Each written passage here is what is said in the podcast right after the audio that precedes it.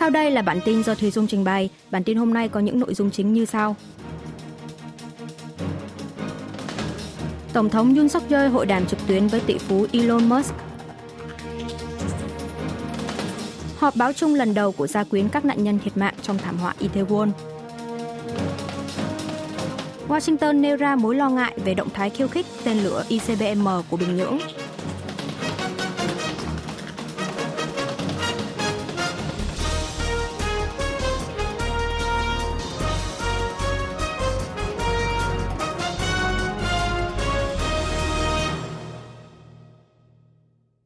Tổng thống Yoon suk yeol hội đàm trực tuyến với tỷ phú Elon Musk.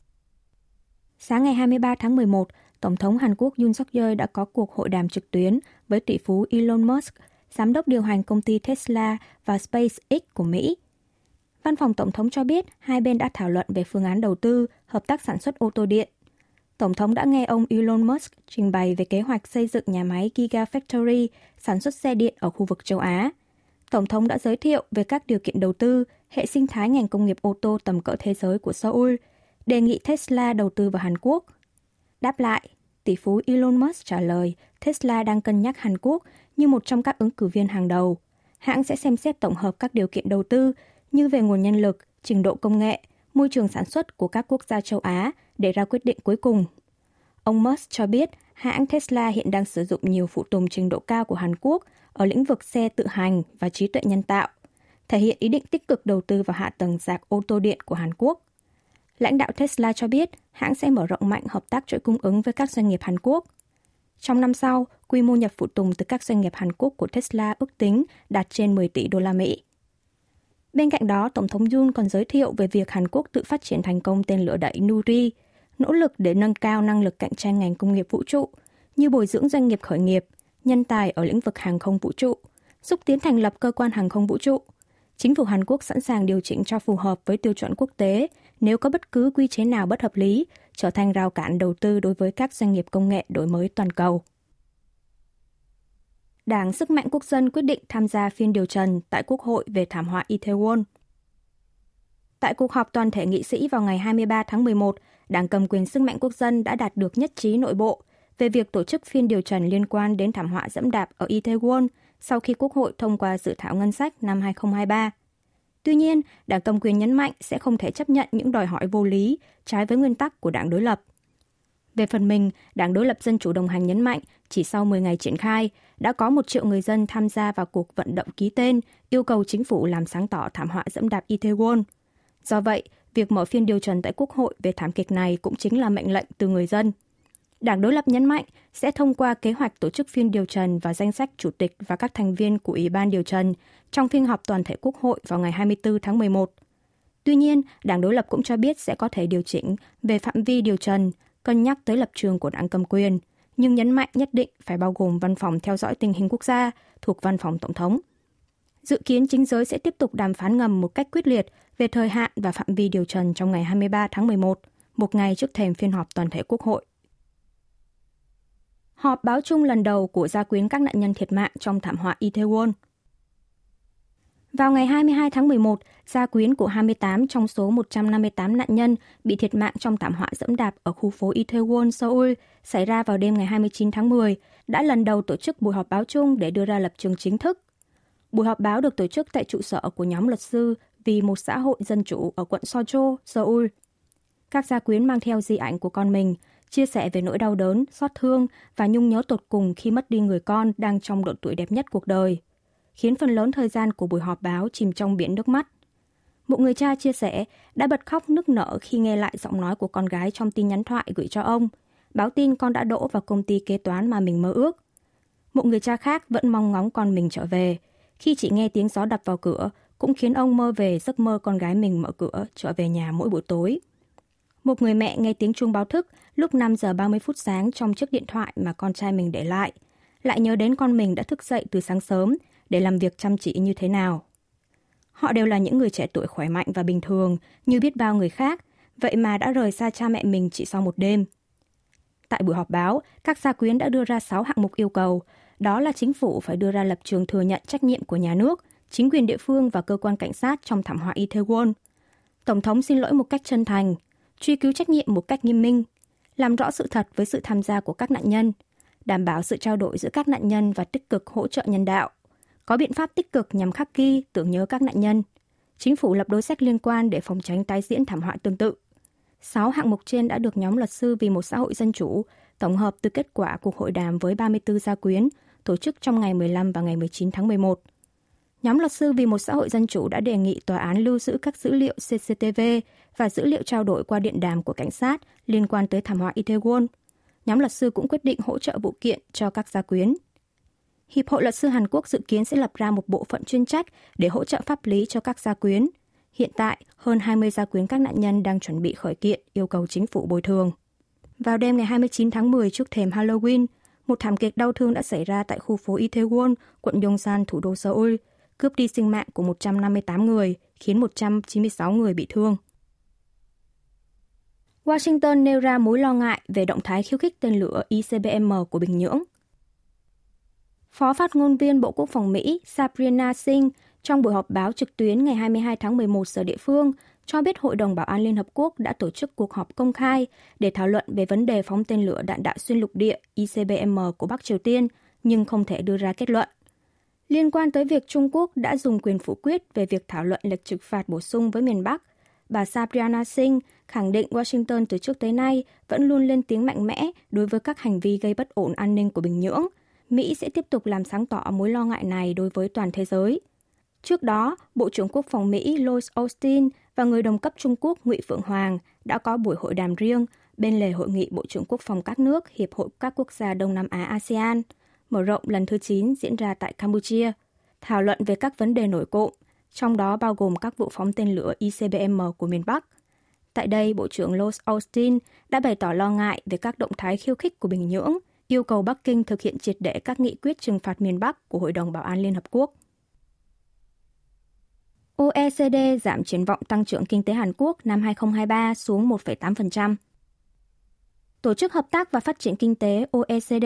ngày 22 tháng 11 công bố nội dung về triển vọng kinh tế, trong đó dự báo tốc độ tăng trưởng kinh tế Hàn Quốc năm 2023 sẽ là 1,8%, tức giảm 0,4% so với mức dự báo đưa ra hồi tháng 9. Như vậy, tiếp nối Viện Nghiên cứu Phát triển Hàn Quốc KDI ngày 10 tháng 11 vừa qua đã dự đoán chỉ số này là 1,8%, OECD lần này cũng hạ mức dự báo tăng trưởng kinh tế dưới mốc 2%. Nguyên nhân được phân tích là mặc dù lượng tiêu thụ của người dân chủ yếu sử dụng dịch vụ một cách trực tiếp, mặt đối mặt, đã được cải thiện đáng kể, song xuất khẩu bị chững lại do nhu cầu chip bán dẫn giảm và sự ảnh hưởng của chính sách phòng dịch Zero COVID-19 của Trung Quốc, nước xuất khẩu lớn nhất của Hàn Quốc. Tổ chức này nhận định về mặt ngắn hạn, xuất khẩu vẫn sẽ chịu ảnh hưởng do nhu cầu chip bán dẫn toàn cầu sẽ bị co hẹp, khiến ngành bán dẫn đang trên đà giảm. OECD còn lo ngại giá nhà ở sẽ được điều chỉnh vì gánh nặng nợ hộ gia đình và doanh nghiệp ngày càng lớn do lãi suất cao và nguy cơ vỡ nợ của các doanh nghiệp ngày càng tăng cũng sẽ là yếu tố khiến tiêu dùng và đầu tư giảm. Trong khi đó, tỷ lệ giá tiêu dùng năm 2023 được dự đoán sẽ đạt 3,9%, tức tương tự như mức dự báo. Dịch vụ và chi phí công cộng có thể sẽ tạm thời đạt mức cao song sẽ giảm dần. OECD kêu gọi Hàn Quốc duy trì các chính sách thắt chặt tiền tệ tạm thời khi vật giá tiêu dùng ở mức cao và đưa ra các quy định tài chính để đối phó với tình hình dân số già hóa nhanh. Thêm vào đó, tổ chức này nhấn mạnh phải thúc đẩy phương án cải cách trợ cấp của chính phủ theo hướng dẫn đảm bảo thu nhập tương đối khi về già và tình hình tài chính bền vững lâu dài. Trong năm 2022, kinh tế Hàn Quốc đã được dự đoán sẽ phát triển 2,7%. Mặt khác, OECD cũng đã dự đoán kinh tế thế giới sẽ phát triển 3,1% trong năm nay và 2,2% trong năm tới, sau đó sẽ dần phục hồi vào năm 2024 với 2,7%. Hàn Quốc rút ngắn khoảng cách tiêm phòng vaccine COVID-19 mũi bổ sung xuống 90 ngày. Ủy ban đối sách phòng dịch trung ương thuộc Cơ quan Quản lý Dịch bệnh Hàn Quốc KDCA công bố tính đến 0 giờ ngày 23 tháng 11 Hàn Quốc ghi nhận 70.324 ca mắc COVID-19 mới, giảm nhẹ so với ngày hôm trước, nhưng hai ngày liên tiếp đạt ngưỡng 70.000 ca. Số ca nặng đang nhập viện điều trị tăng 16 ca so với ngày 22 tháng 11, thành 477 ca, 5 ngày liên tiếp ở ngưỡng 400 ca. Thêm 53 ca tử vong, nâng tổng số ca tử vong từ đầu dịch lên thành 30.164 người. Tỷ lệ tử vong là 0,11%. Trong đó có 37 ca là người trên 80 tuổi, 9 ca ngoài 70 tuổi, 5 ca ngoài 60 tuổi. Hệ số lây nhiễm trong tuần này là 1,10, 5 tuần liên tiếp lớn hơn 1. Tuy nhiên, tỷ lệ tiêm phòng mũi bổ sung mùa đông ở nhóm đối tượng trên 60 tuổi hiện mới dừng ở mức 17,9%. Chính phủ Hàn Quốc đã quyết định rút ngắn khoảng cách tiêm mũi bổ sung mùa đông từ 120 ngày xuống 90 ngày, khuyến nghị người dân tích cực tham gia tiêm phòng, tạo cơ hội để người dân có thể tiêm sớm vaccine cải tiến. Như vậy, từ ngày 24 tháng 11, người dân có thể tiêm phòng mũi bổ sung bằng vaccine cải tiến nếu đã tiêm mũi cuối cùng quá 90 ngày. Các chuyên gia nhấn mạnh người trên 60 tuổi thuộc nhóm rủi ro cao, người có bệnh nền nhất định phải tiêm vaccine để phòng ngừa biến chứng nặng do COVID-19. Cơ quan phòng dịch vẫn duy trì cảnh báo rủi ro COVID-19 ở mức trung bình trong tuần thứ ba tháng 11, tương tự như tuần trước, kêu gọi người dân hết sức chú ý với làn sóng lây nhiễm mới. Bộ trưởng Quốc phòng Hàn Quốc hội đàm với người đồng cấp ba nước Đông Nam Á. Nhân chuyến thăm Campuchia dự hội nghị Bộ trưởng Quốc phòng Hiệp hội các quốc gia Đông Nam Á ASEAN mở rộng lần thứ 9, Bộ trưởng Quốc phòng Hàn Quốc Lee Jong-sop đã lần lượt hội đàm với người đồng cấp Indonesia, Philippines, Việt Nam để thảo luận phương án hợp tác ở lĩnh vực công nghiệp quốc phòng. Trong cuộc gặp với Bộ trưởng Quốc phòng Indonesia Prabowo Subianto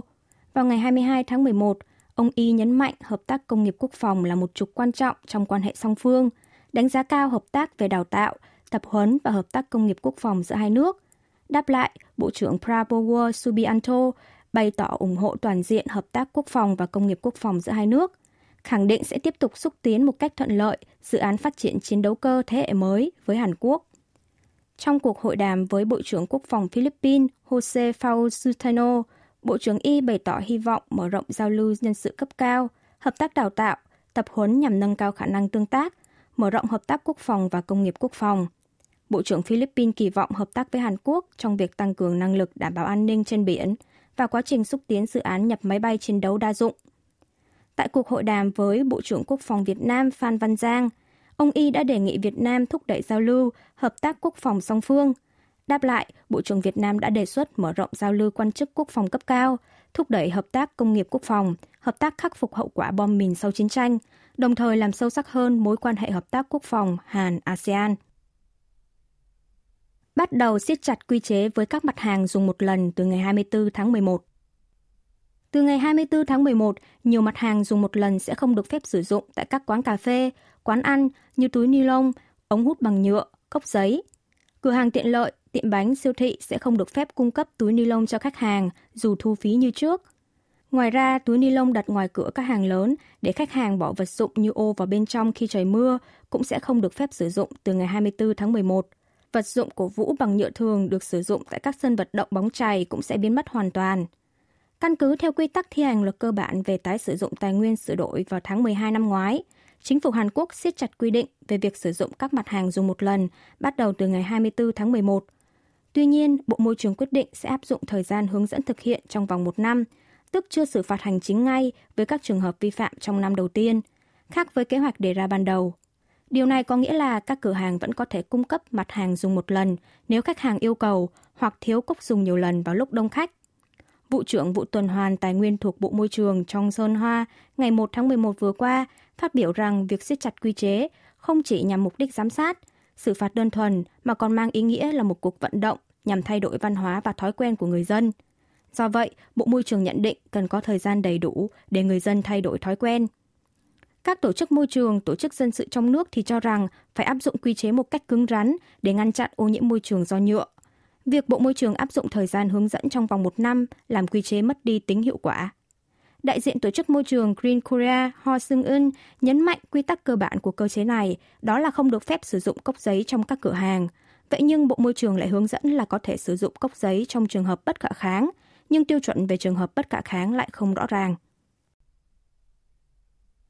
Thành phố Seoul cấp phép có điều kiện cho các hoạt động của vũ World Cup tại quảng trường Quang Hoa Moon. Chính quyền thành phố Seoul ngày 22 tháng 11 đã tổ chức cuộc họp của Ủy ban tư vấn quảng trường Quang Hoa môn, Quang Hóa Môn, quyết định cấp phép có điều kiện đối với đơn đăng ký của đoàn cổ động viên Quỹ Đỏ về việc tổ chức các hoạt động cổ động đường phố, ủng hộ đội tuyển quốc gia thi đấu tại vòng chung kết giải vô địch bóng đá thế giới World Cup Qatar 2022. Thành phố Seoul giải thích đã xem xét theo từng lĩnh vực đối với kế hoạch quản lý an toàn cho các hoạt động cổ động đường phố mà phía Quỹ Đỏ đệ trình.